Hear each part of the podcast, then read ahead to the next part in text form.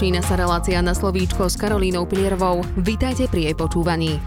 Slovensko zažíva tretiu vlnu pandémie koronavírusu. Mnohí odborníci hovorili o tom, že nebude až taká silná ako predchádzajúce dve. Opak bol ale pravdou. Na Slovensku sa zlomili rekordy v počte nových prípadov nákazy za deň, ako aj v počte umretých za deň na toto ochorenie. Nemocnice sa opäť dostali na pokraj kolapsu. Situácia je naďalej vážna aj vo fakultnej nemocnici s poliklinikou FD Roosevelta v Banskej Bystrici. O tom, v čom je tretia vlna iná, ako sa na ňu nemocnica pripravila, či ako nemocnica bojuje s nedostatkom zdravotníckého personálu. Aj o tom sa dnes budeme rozprávať s riaditeľkou Rooseveltovej nemocnice Miriam Lapuníkovou. Pani Lapuníková, dobrý deň, ďakujem, že ste prijali naše pozvanie. Ďakujem veľmi pekne, všetkých srdečne pozdravujem, dobrý deň. Situácia na COVID oddeleniach v Rooseveltovej nemocnici sa za posledných pár dní zlepšila. Aktuálne je v nemocnici hospitalizovaných približne 70 pacientov s koronavírusom, čiže od konca novembra nemocnica eviduje pokles pacientov. Maximum v tretej vlne pandémie bolo zaznamenané k 30. novembru, kedy bolo v nemocnici hospitalizovaných až 124 osôb s koronavírusom, čím sa ten počet priblížil k vrcholu druhej vlny. Pár dní dozadu na prelome novembra-decembra sme boli pravdepodobne na vrchole tretej vlny. Teda, pani riaditeľka, moja prvá otázka, v čom je tá tretia vlna iná ako tie predchádzajúce? Myslím si, že by sme sa na to mohli pozrieť z dvoch uhlov pohľadu. Jednak je ten proces toho ochorenia alebo priebeh ochorenia pacienta a jednak je tá situácia, ktorú vnímame u poskytovateľov zdravotnej starostlivosti.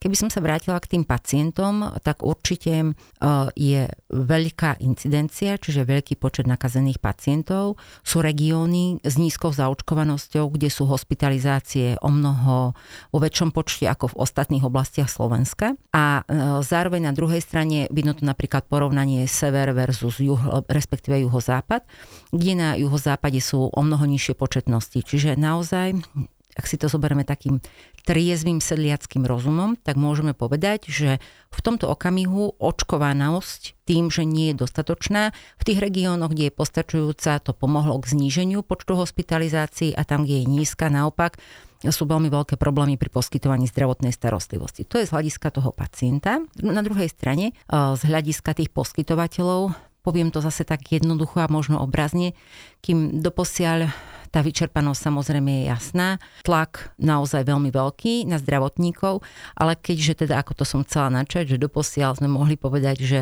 tie emócie boli na úrovni, že tam bola ešte nejaká zápalná šnúra, tak teraz sú to priam také rozbušky, kde akýkoľvek taký emociálny podtón, možno, že to aj koreluje tú situáciu ktorá je v celej spoločnosti, e, spôsobuje hneď radikálny výbuch. Čiže naozaj tá trpezlivosť, to, čo by sa v zásade malo očakávať, čo aj všetci očakávame od zdravotníkov sa e, istým spôsobom zhoršuje, čiže tá tolerancia e, je o mnoho nižšia. Mm, ten problém so znášaním kritických situácií alebo vypetých situácií sa jasne odzrkadluje. Takže ja si myslím, že by sme im mohli pomôcť.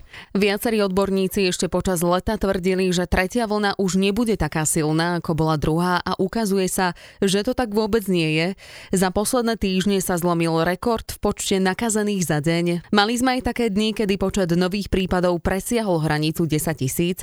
Vy ste očakávali takýto vývoj? No, myslím si, že to sa nedá povedať, čo sme očakávali my, respektíve to očakávajú ľudia, ktorí um, pracujú s metadátami a úplne na inej úrovni. My len sme slabo dúfali, že zaočkovanosť, ktorá sme očakávali, že bude vyššia, viac pomôže nemocniciam, ale žiaľ, nestalo sa to, takže situácia je taká, aká je. Spomenuli sme už aj počty hospitalizovaných. V týchto dňoch sa pohybuje počet pacientov na umelej pľúcnej ventilácii na úrovni 14, čo je menej ako počas druhej vlny, vtedy ste mali najvyšší počet ventilovaných pacientov 23. Znamená to, že máte k dispozícii ešte dostatok lôžok s umelou pľúcnou ventiláciou? Tie ložka s plotnou ventiláciou, to sú také, to akože môžem si povedať, že ja neviem, koľko mám párov topánok, áno, ale musím si ich vedieť dať na tú nohu. A to je to isté. Tie umelé plúcne ventilácie, to nie sú hračky, to sú vysoko sofistikované prístroje, ktoré ani každý intenzivista a v zásade vôbec nie anesteziológ alebo v menšej miere, a už nehovorím o ostatných špecializáciách, dokáže obsluhovať. Tam ide o to, že to umelou plúcnou ventiláciou sa naozaj dá pacient liečiť tým, že sa nastavenia menia, mení sa prístup k tomu pacientovi. To nie je to hračka. A ten, kto to tvrdí, tak nevie, o čom rozpráva. Ja som bola poučená mojimi kolegami. Ale tým chcem povedať to, že vďaka pomoci, ktorú sme v tom čase mali k dispozícii, aj to je výpožičky zamestnancov z detskej fakultnej nemocnice, zo srdcovo ústavu a zahraniční kolegovia, ktorí nám prišli pomôcť, sme boli schopní obslúžiť takýto počet ventilátorov. Rozumiete? My ten počet ventilátorov máme, ale s tým personálom, ktorý máme, nie sme schopní v súčasnosti takýto počet pacientov obslúžiť. Čiže naozaj to maximum, ktoré vieme covidových pacientov obslúžiť 16 toho času v Rooseveltovej nemocnici. Počas leta tu bolo obdobie relatívneho kľudu, ak to tak môžeme nazvať. Nemocnica dlhodobo evidovala len jedného až dvoch hospitalizovaných pacientov s koronavírusom. Ako vám pomohlo toto obdobie pripraviť sa na tretiu vlnu? Posilnili ste počas letných mesiacov materiálno-technické zabezpečenie nemocnice vrátane umelej plúcnej ventilácie alebo mimotelovej plúcnej oxigenácie, čiže ECMO? No, samozrejme ja som presvedčená o tom, že každý jeden poskytovateľ sa snažil urobiť to maximum, čo vie. Aj my Zabezpečili sme sa materiálno-technicky. Ten personál je to, čo naozaj chýba. Hovorím prevažne o strednom personáli.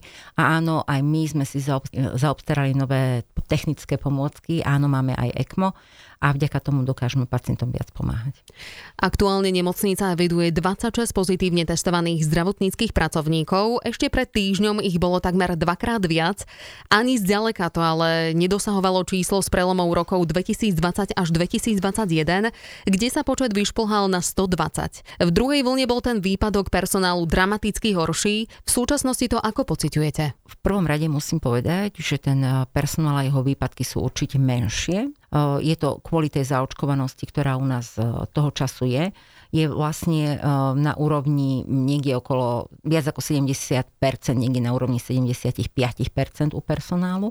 Mm, ale je pravdou, že mnohí zamestnanci odišli z titulu toho, že už dosiahli dôchodkový vek a už nechceli sa ďalej stretávať s tým stresom, s, s tou vyťaženosťou, ktorú teraz museli zvládať.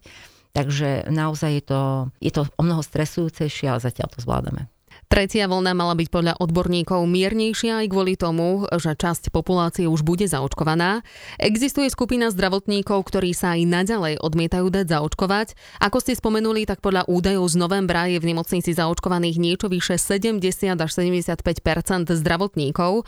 Viete uviesť, aké majú dôvody na to, že sa nechcú dať zaočkovať, alebo konzultovali ste to s nimi? My sme našim zamestnancom ponúkli možnosť stretnúť sa aj osobne eh, s viacerými lekármi, našimi odborníkmi, ktorí boli pripravení viac im vysvetľovať situáciu ohľadom očkovania. Musím povedať, že je aj prekvapujúco niekoľko z nich zaočkovaných e, napríklad aj v kategórii lekár, aj e, sestra, nie ich však veľa. A niektorí ju aj využili, preto sa nám podarilo posunúť tú zaočkovanosť trošičku k lepšiemu. Avšak e, ako v celej spoločnosti, tak kopírovaný termín, terén je vlastne aj v našej nemocnici, takže sú ľudia, ktorí sa naozaj a priori zo svojho presvedčenia zaočkovať nechcú a to musíme rešpektovať. Počas druhej vlny pandémie nemocnica požiadala o zahraničnú pomoc, konkrétne o zahraničné posily z Belgická a z Dánska. Išlo o 5 lekárov a 6 zdravotných sestier. Na základe toho dokázala nemocnica rozšíriť oddelenie anesteziológie a intenzívnej medicíny o 4 až 8 lôžok. V súčasnej dobe ste nerozmýšľali nad tým, alebo neboli ste nútení požiadať o takúto formu pomoci? Tejto otázky sme sa už trošičku pred chvíľkou dotkli. Bola to vynikajúca pomoc. Každ- za každým musím povedať, že medzinárodná spolupráca nás všetkých posúva niekam ďalej. Je to z viacerých uhlov aj takých interpersonálnych, aj na teda tej kontakty, ktoré nadobudnú ľudské, profesné, ale m, zároveň aj ten kulturálny, keď sa to nezdá, stred je veľmi, veľmi zaujímavý. Toto bola pomoc, ktorá bola riešená medzištátne a bola prislúpená na základe výzvy pre našu krajinu. Vždy to závisí od postoja hlavného koordinátora, teda v tomto prípade ministerstva, respektíve iných orgánov štátnej moci a správy, že či pristúpia k takémuto kroku. Zatiaľ nemám vedomosť o tom, že by sme mali niečo takéto riešiť. Nemocnica na svojom webe informovala, že koronavírus aktuálne kradne miesta v nemocnici. Ktorých oddelení sa pandémia koronavírusu najviac dotkla? Alebo inak sa spýtam, museli ste na jeseň jeseň aj niektoré z nich zrušiť? Musím povedať, že v každej odbornosti sme zachovali akútnu zdravotnú starostlivosť. To znamená, že väčšina odborností, ktoré majú prevažne elektívne výkony, môžeme hovoriť o ortopédii, môžeme hovoriť o plastike, o rinolaryngológii, o, o očnom ako takom. Väčšina z nich tam, kde to bolo možné, sme zdravotnú starostlivosť obmedzili, respektíve sme ju absolútne zredukovali na nevyhnutnú mieru, ale akútny pacient nikdy nezostane stať pred bránami nemocnice a vždy mu je poskytnutá zdravotná starostlivosť. Vy ste museli opätovne pristúpiť k odsúvaniu plánovaných operácií. Túto situáciu ste zažili už aj počas druhej vlny pandémie. V našej relácii ste v marci uviedli, že najviac sa odsúvanie plánovaných operácií dotýka pacientov, ktorí čakajú na implantáciu umelých telesných náhrad. Mnohým sa operácia odložila zo zimy a z jary na leto a neskoršie termíny, lenže prakticky o mesiac po lete došlo k ďalšiemu zastaveniu týchto operácií. Mohla sa teda stať situácia aj taká, že niektorí pacienti sa nevedia operácie dočkať už aj prakticky vyše roka? Áno, je to tak, treba to naozaj priznať, e, obzvlášť tak, ako ste uviedli v oblasti protetiky. Je to už viac ako 15 mesiacov, čo sú čakačky pripravené a pacienti čakajú na svoje výkony. Ešte v septembri prezident Asociácie nemocníc Slovenska Marian Petko uviedol, že nemocnice sú na tretiu vlnu pandémie koronavírusu pripravené po materiálno-technickej stránke lepšie ako na druhú vlnu. Problémom je ale chýbajúci personál, čo sa ukázalo už v druhej vlne a teraz e, sa to len potvrdzuje. To, čo ste zatiaľ uviedli, teda potvrdzuje asi to, že to vnímate podobne. Mm, vnímam to úplne presne tak, ako pán prezident Petko, preto lebo e, nezávisí od veľkosti nemocnice. Problém je ten samotný princíp, čiže poskytovanie zdravotnej starostlivosti, áno. Poďme sa teraz trošku bližšie pozrieť na tento všeobecný problém s chýbajúcim zdravotníckým personálom. Podľa údajov z leta tohto roka v nemocnici pracovalo približne 800 sestier, z toho 400 je vo veku nad 50 rokov. Vy ste uviedli, že nemocnica je schopná prijať ročne 10 až 20 sestier, pretože vzhľadom na dopyt na trhu ich nie je viac viac k dispozícii. Ako sa ich ako nemocnica teda snažíte motivovať, aby prišli pracovať práve k vám? Vidím, že máte veľmi dobré informácie o našej nemocnici, asi ich zverejňujeme, ale pointa veci. Áno, je to tak. E, toho času, teda do toho času sa nám podarilo prijať 16 sestier a dve pôrodné asistentky, čiže sme presne v tom intervale, o ktorom sme sa rozprávali. No a musím povedať, že 40 nám odišlo. Z toho dôvodu, ktorý som uviedla, čiže pre vás nie vek, e, komorbidita, zdravotné problémy, respektíve iný dôvod na presťahovanie sa. Čiže naozaj situácia sa v tejto oblasti naozaj zhoršuje. A viete povedať aspoň približné číslo, že koľko ich aktuálne chýba? No, poviem tak obrazne, dva autobusy, keď k nám prídu, bude to úplne v poriadku, ale to minimum, čo by sme naozaj potrebovali na to, aby sme sa vedeli dostať tam, kde sme boli pred rokom 2019, tak to je 62. Pracujete v zdravotníctve už vyše 17 rokov a poddimenzovaný zdravotnícky personál je systémovým problémom. Viete ale aspoň v stručnosti zhrnúť, ako by sa podľa vás dalo bojovať s týmto problémom? To je veľmi filozofická otázka, pani redaktorka. A neviem, či je celkom na mňa, lebo o nej by sme mohli urobiť samostatnú reláciu, a o ktorej by sme sa mohli rozprávať. Ale tak samozrejme, dávať dôraz na vzdelávanie je základ bez toho to nejde, ale myslím si, že e, povinnosťou každej veľkej nemocnice je vychovávať nových lekárov a sestry, zdravotníkov ako takých a v prípade toho prebytku, ktorý by hypoteticky u nich mohol vzniknúť, by mali byť títo s plnou takou voľnou náručou prepustení do systému. Tak takýmto spôsobom po ukončení vysokoškolského vzdelávania do koncových nemocníc, normatív definujúci počty atestovaných povedzme lekárov, ak sa rozprávame o tejto kategórii, a zvyšní lekári, ktorí zatestujú úspešne, nech sa páči, do súkromných ambulancií. Ale naozaj, samostatná rozprava extrémne dôležitá. Spomeňme teraz v krátkosti návštevu ministra zdravotníctva Vladimíra Lengvarského dva týždne dozadu, ktorý navštívil covidové aj iné oddelenia v Rooseveltovej nemocnici. Čo bolo cieľom tejto návštevy? No ja som sa s pánom ministrom stretla v takej relácii, nebudem to teda menovať, a požiadala som ho, že naozaj, že pán minister, vy chodíte tak veľmi veľa na ten sever a na ten východ, prosím, príďte sa pozrieť aj k nám. Ja si myslím, že naši zamestnanci by sa celkom potešili, lebo je to také taká morálna podpora, že pozrite sa, vy to zvládate a ja som vás prišiel podporiť a pán minister povedal, že samozrejme, že bude veľmi ráda, že je to pravda, takže som veľmi rada, že bol. V útorok schválila Národná rada Slovenskej republiky reformu nemocníc.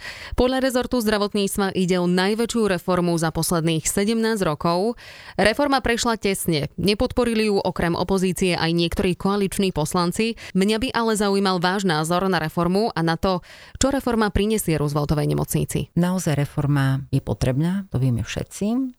V zásade tá reforma sa nejakým spôsobom deje, len našou takou, takým vnútorným prianím mm, je, aby to bolo organizované a aby bol pacient a jeho pohyb, poviem to tak v úvodzovkách, riadený aby pacient nebol stratený v celom systéme. A táto reforma, ktorá je pripravená s tou víziou, ktorú má, a ak sa podarí ju dodržať, a naozaj aj dostať do života, tak si viem myslieť, že môže podporiť zlepšenie toho toku tých pacientov. Lebo už teraz sa prirodzene deje to, že niektoré výkony sa poskytujú, niektoré neposkytujú v menších nemocniciach a mm, tie limity, tie, tie kvalitatívne limity, ktoré sa volajú EBHR limity, naozaj môžu pomôcť ako nástroj, tak poisťovne ako aj poskytovateľovi, to už nehovorím o koordinátorovi ako takom, zorientovať sa v celom tom systéme. Ja si myslím, že reforma vie byť ten nástroj. Uvidíme, že čo sa stane nakoniec, lebo teraz máme takú drobnú eufóriu z toho, že teda to prešlo, ale uvidíme, ako sa nám to podarí do budúcna ďalej riešiť.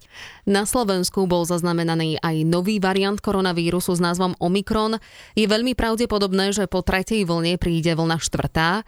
Máte už nejakú predstavu alebo plán, že ako sa na ňu pripraviť, alebo videli ste napríklad nejakú rezervu v príprave na tretiu vlnu, ktorú sa možno v budúcnosti budete snažiť napraviť? No, po tretej príde štvrtá, po štvrtej piata, po piatej šiesta.